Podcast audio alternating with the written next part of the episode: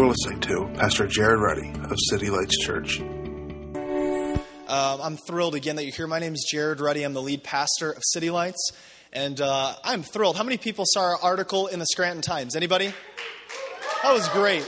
Um, I'm, I'm, thrilled. It was great. We had a lot of rumors going around that our church closed because uh, we weren't downtown anymore. So it's great to see uh, people seeing that we're not only closed, but we're growing and expanding. I know that if we had this, this crowd today in our old box, it would feel really, really small. So it's great to have a bigger shoe for us to grow into. So if you have your Bibles, turn with me to the book of Second Corinthians this morning. Um, I have a message that I'm extremely thrilled about. I'm not going to keep you too long today. I'm sure you have roasts in the oven. I never understood why people would put a roast in the oven and then go to church. Uh, we don't really put a time to our services, um, but this morning I don't want to keep you too long. If you have your Bibles, turn with me to Second Corinthians chapter 5. I want to share something this morning with you. Um, it's amazing to me that for a large part of human history, uh, the people on the earth, people on earth, believed that the earth was flat. How many people know that this morning? For a large part of human history, they believed that the earth was flat. Let me try that one more time. I feel like we're still waking up. For a large part of human history, they believed that the earth was, say with me, flat. They believed that the earth was flat. Now, it amazes me because there were actually voyages, listen, that were never sailed because people were scared to what? Fall off the edge of the earth. Now, that, that's unbelievable, I think, for us, you know, in a modern society to even try to grasp that there was a people group or ages of time that would not sail past a certain boundary. And uh, it's interesting, I was doing a little bit of study on it. There's actually still people today that, be- that believe the earth is flat. I'm not quite sure how. Uh, we're going to work through that later, but uh, somehow they, they do. See, it, it amazes me, though, that there were actually people that wouldn't sail past a certain boundary. See, a, a, a normal six foot man uh, at just sea level can stare about 2.9 miles. That's about as far as the human eye can see because of the curvature of the earth that starts to kind of round out. And I feel like what happens in Christianity is that we've come to see, listen, so much. We've seen only about 2.9 miles of what God has for us because we see this is our perception. I can understand this, I can see this, I can grasp this. Therefore, this is it. See, Proverbs chapter 18 tells us something like this that the first person to share a message to you appears to be true, whether it's true or not. First person that shares something with you, it's true. How many people have ever got into trouble over that? Somebody shared something to them before you got to talk to them? Anyone? I've been in situations like that where someone will say something and you're like, yo, I almost said that. Or it, and we've all been in situations like that because Proverbs 18 says the first thing that's spoken seems to be right until somebody else and has to wait out carefully. And my fear is this, like I stated before, people's concept of church is, is really unique.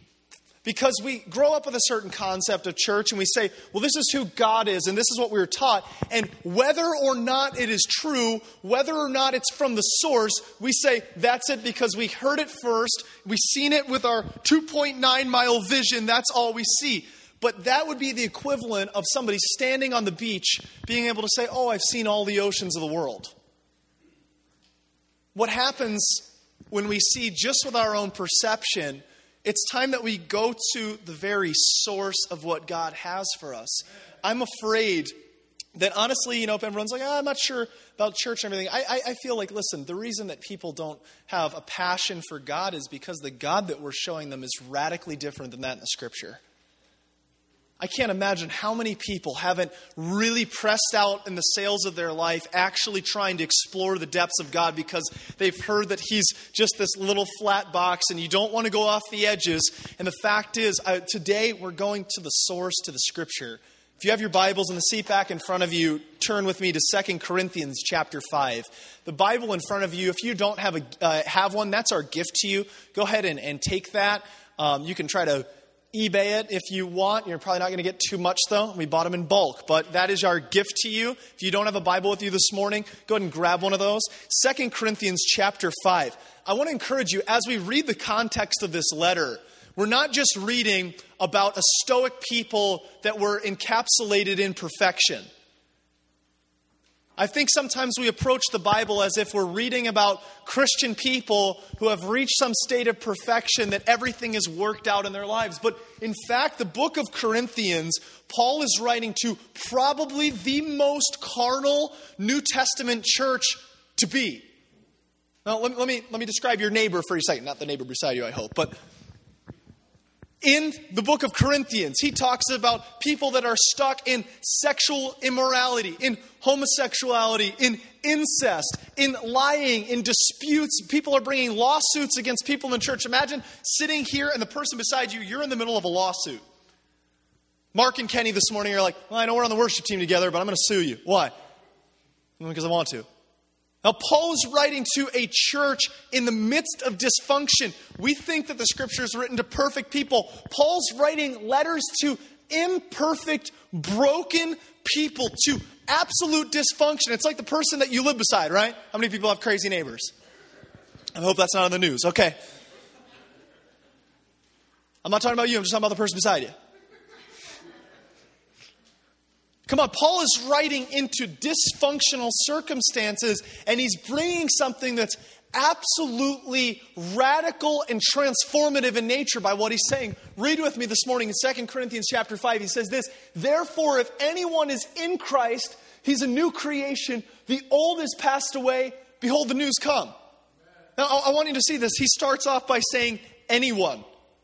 How many people know anyone's broad? This gospel is broad. This gospel is broad. When Paul writes this letter, his understanding, uh, we got to hammer this until it absolutely infects our core.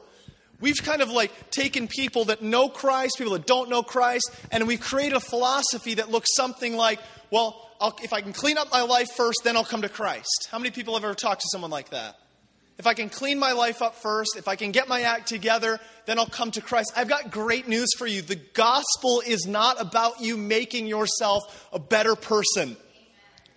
The gospel is not about you making yourself a better person. It's not about you perfecting who you are. The gospel is about Christ's perfection in spite of our imperfections in the midst of it.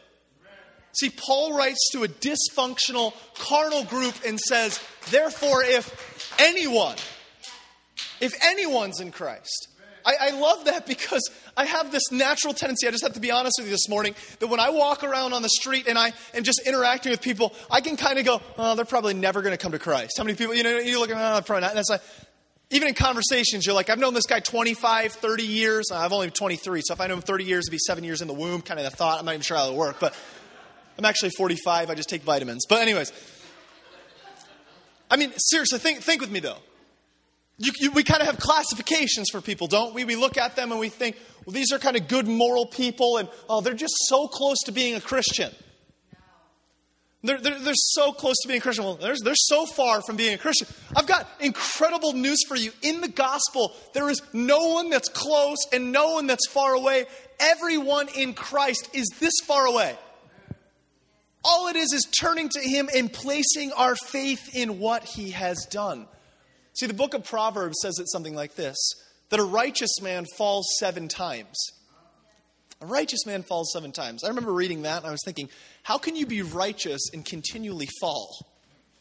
Uh, I'm not a big fan of falling or tripping, stumbling. The times I do, typically people laugh at me. I'm not sure, maybe it's just me. And I was reading this, I'm thinking, how can Proverbs say that a righteous man falls seven times? A righteous man falls seven times. I thought, this is odd.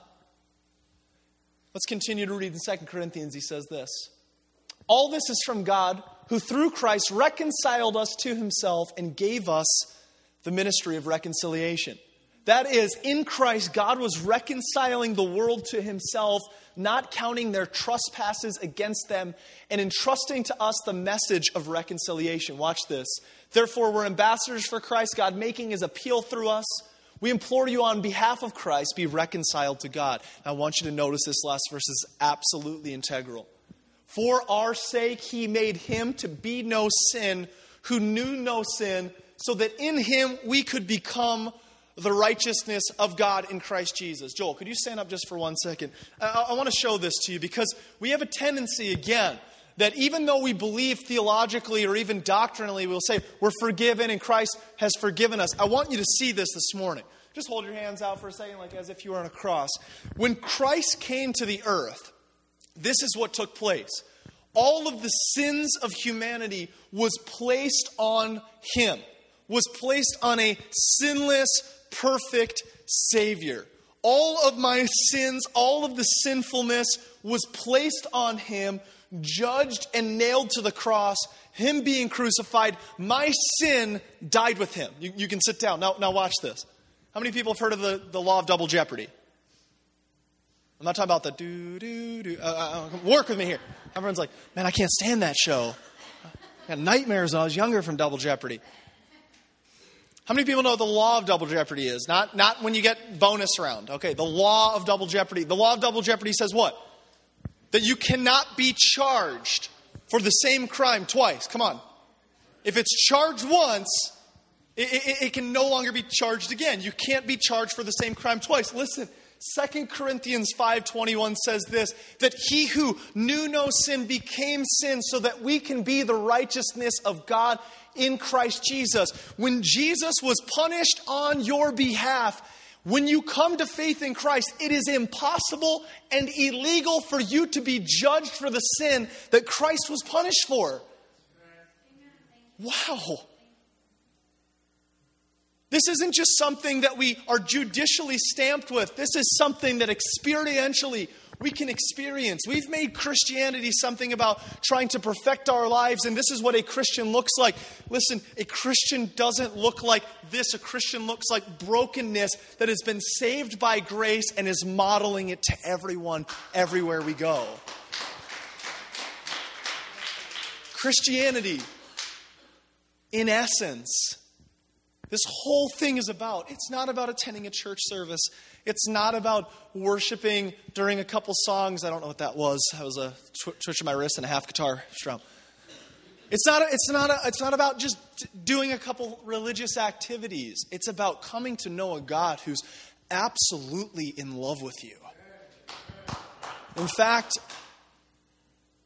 He's so far in love with us that we, we couldn't absolutely we couldn't comprehend it if we want to. I, I, run into so many people and I talk about the love of God. They're like, well, I'll just clean myself up, and then once I get my act together, then I'll come to faith in Christ. Have you ever tried to clean a fish before you catch it? You try to you try to get your hands in on that thing. That thing's gone before you get your hands in the water. Unless you're Bear Grylls and you can just go right at it. See, the beautiful part of this whole story is that the active agent in the scripture is not us, it's God. From the beginning of time, whether you believe this is allegorical or real, God breathed into the dust of the earth. He breathed into the dust of the earth, forming man. That was God's sovereignty, His divinity breathing into us. That word in the Greek, or actually in the Hebrew in the Old Testament, and also in the Greek in the New Testament, is the word wind, it's breath, it's spirit, it's life. God breathed His breath and life into us.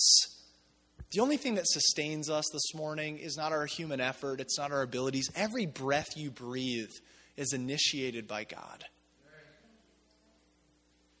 I want to encourage you this morning on this Easter season that we don't have to work for a resurrection. Our Savior found us. 2 Corinthians 5, look with me again. For our sake, he made him to be sin who knew no sin, that we could become the righteousness of God in Christ Jesus. Listen to me the resurrection of Christ is not a second try at your old life. The resurrection of Christ is not you supposed to try harder and, well, now that I've heard this, I believe I'm going to try to do my best for God and prove to Him that I'm a good, moral person. I'm going to show God because I can do it. No, the gospel's this the gospel is Christ has finished it all. When He said, It is finished on the cross, every time, listen, every time we try to prove to God outside of what Christ has done, what we say to Him is this Jesus, my blood, sweat, and tears is stronger than yours.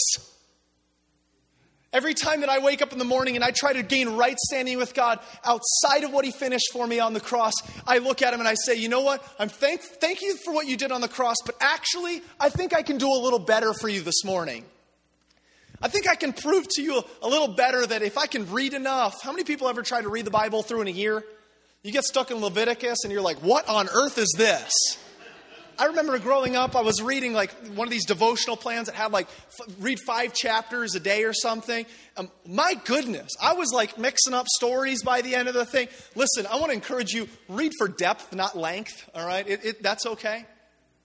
But what we've done subconsciously is we've created this system, and every time we approach God, we go, you know what, if I can just worship a little louder, if I can give a little more, if I could do a little more, then somehow God will be pleased with me. And the gospel is this that God is pleased with you in Christ. There's nothing you can do or can't do that would separate you from Him. Romans says, that nothing can separate you from the love of God. No height, no depth, no angel, no demon, nothing can separate you. The one thing that Paul doesn't list there, though, is you. See, the one person that can separate you from the love of God is yourself. You, you can. You can literally say, I'm not worthy enough. I'm not this. And you know what? Martin Luther has a great quote. Martin Luther, back in the 1500s, said, Every time Satan tells me I'm a sinner, he comforts me because God saves sinners. Wow. Every time Satan tells me I'm a sinner, he comforts me because God saves sinners. It's the grace of God, it's His light that shines most in darkness. I want to challenge you this morning that if you're here under the sound of my voice or friends in your sphere of influence, there's nothing that you have done that has separated you from God's saving power. All it takes, all it takes is a simple turn in place, faith in what has taken place. Let me challenge you for one second. I can just, I want to, you know, the resurrection, it was something entirely unprecedented. The resurrection of Christ wasn't something that was planned for. It wasn't something that, if you understood in New Testament times, that the scene that when Christ appeared on the earth in first century Judaism, the resurrection wasn't something that was anticipated to happen in time and space. See, the resurrection was something that was supposed to happen at the end of the world. Jewish culture says that there will be a resurrection. Now, the Sadducees, some of the teachers of the law, didn't believe that that would happen, and the Pharisees believed that that would. So I want you to understand that there's some of these thoughts that come around well, well, maybe Jesus just kind of faked his resurrection. Maybe some of the people didn't know what to do. I, I would challenge you, first of all, study that out. There's a great book called Surprised by Hope by N.T. Wright. He goes just in great detail on the radical nature of the resurrection. It was absolutely unprecedented absolutely not anticipated. The idea of a resurrection in the middle of time changes humanity. This wasn't something that the earth was anticipating. This is something that was entirely unprecedented, and in it, Christ was not only, watch this, paying redemption for our souls in the future, but initiating and inaugurating a new way of life now. A new way of life now. As the church, we've relegated everything to the end of the world when Christ returns. And I want to tell you that the gospel has power in the now, not just in the not yet.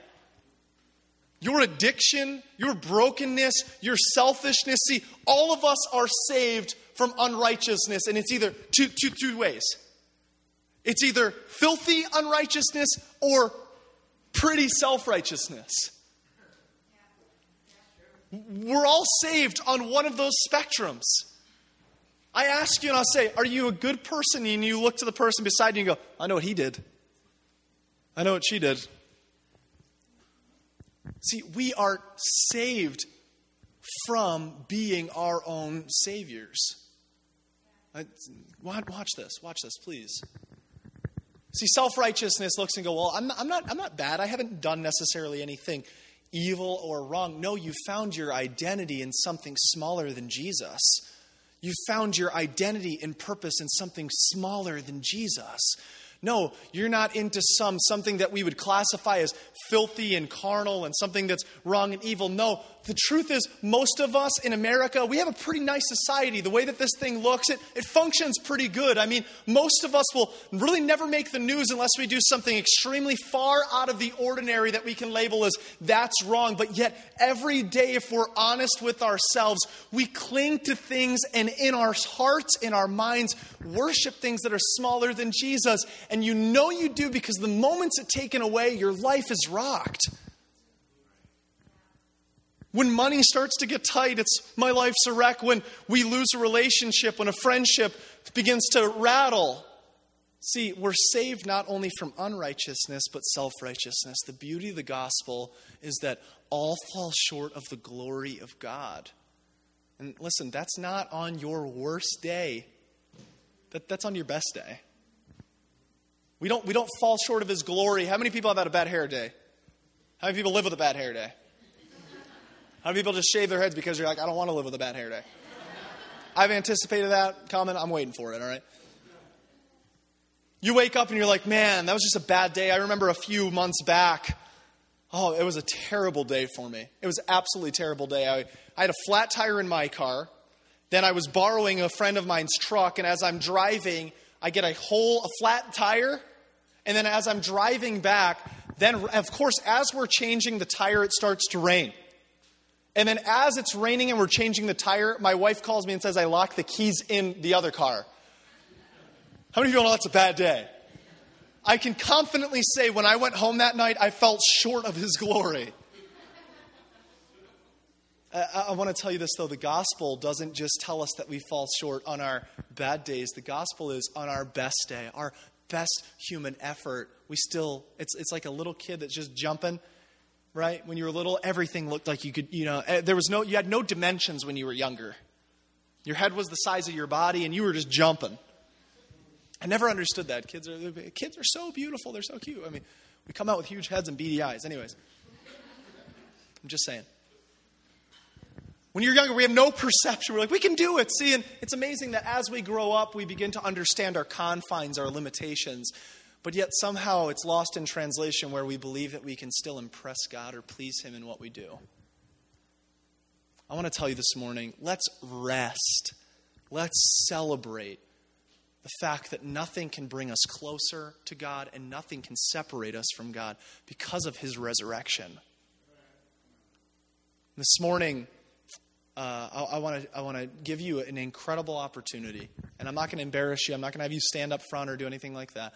I'm simply saying this: place faith in what God has done on our behalf. The harder that we work as human systems, I don't I don't understand why we we don't see this. Everywhere we look, our country is getting into debt and different things. The, the, the harder we try, it's like the worse we get. Does anyone ever notice that? We fight, you know, we fight for world peace. Think about it. All right, no one got that. we fight for world peace. We try to bail ourselves out of debt by putting ourselves in more debt. See, human effort, sooner or later, we just have to realize that we were created for something bigger than us.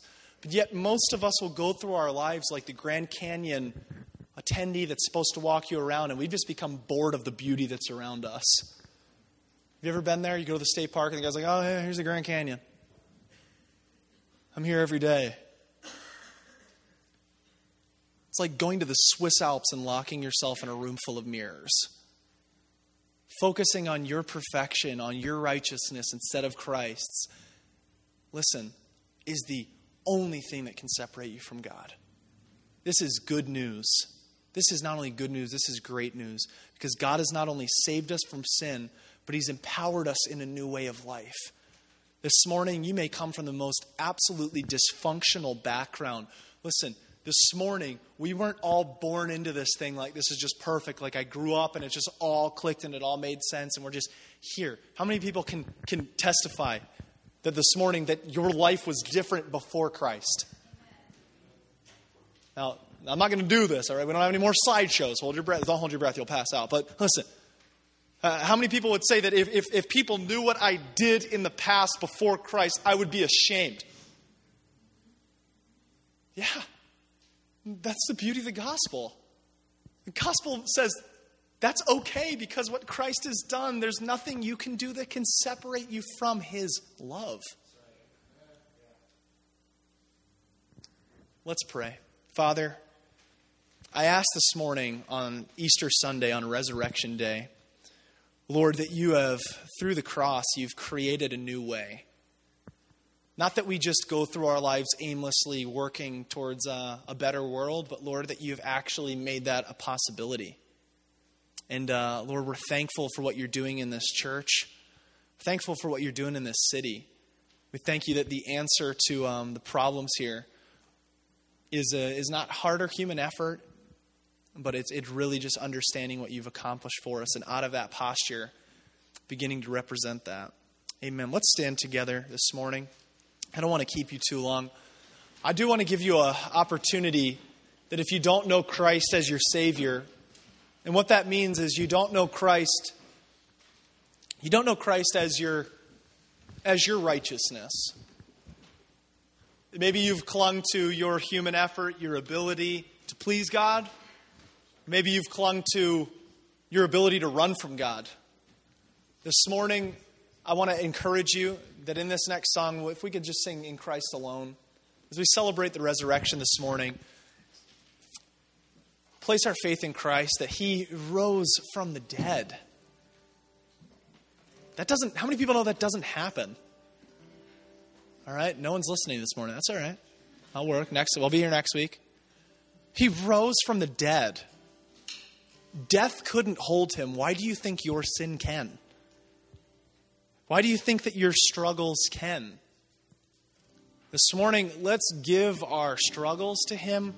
Let's give our righteousness to Him that says, God, I'm being a better Christian. I've been doing better lately. You know, this morning, let's just let Him be our Savior.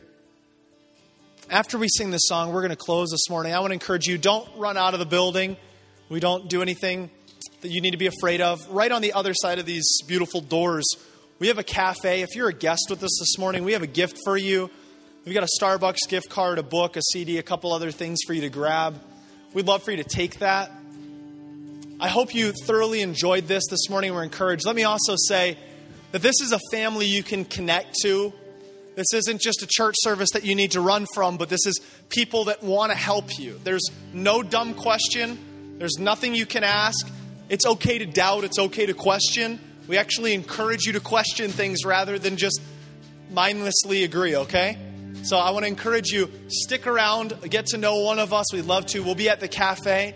Thank you so much for attending this morning, City Lights Church. Let's have a great Easter celebration as we sing together.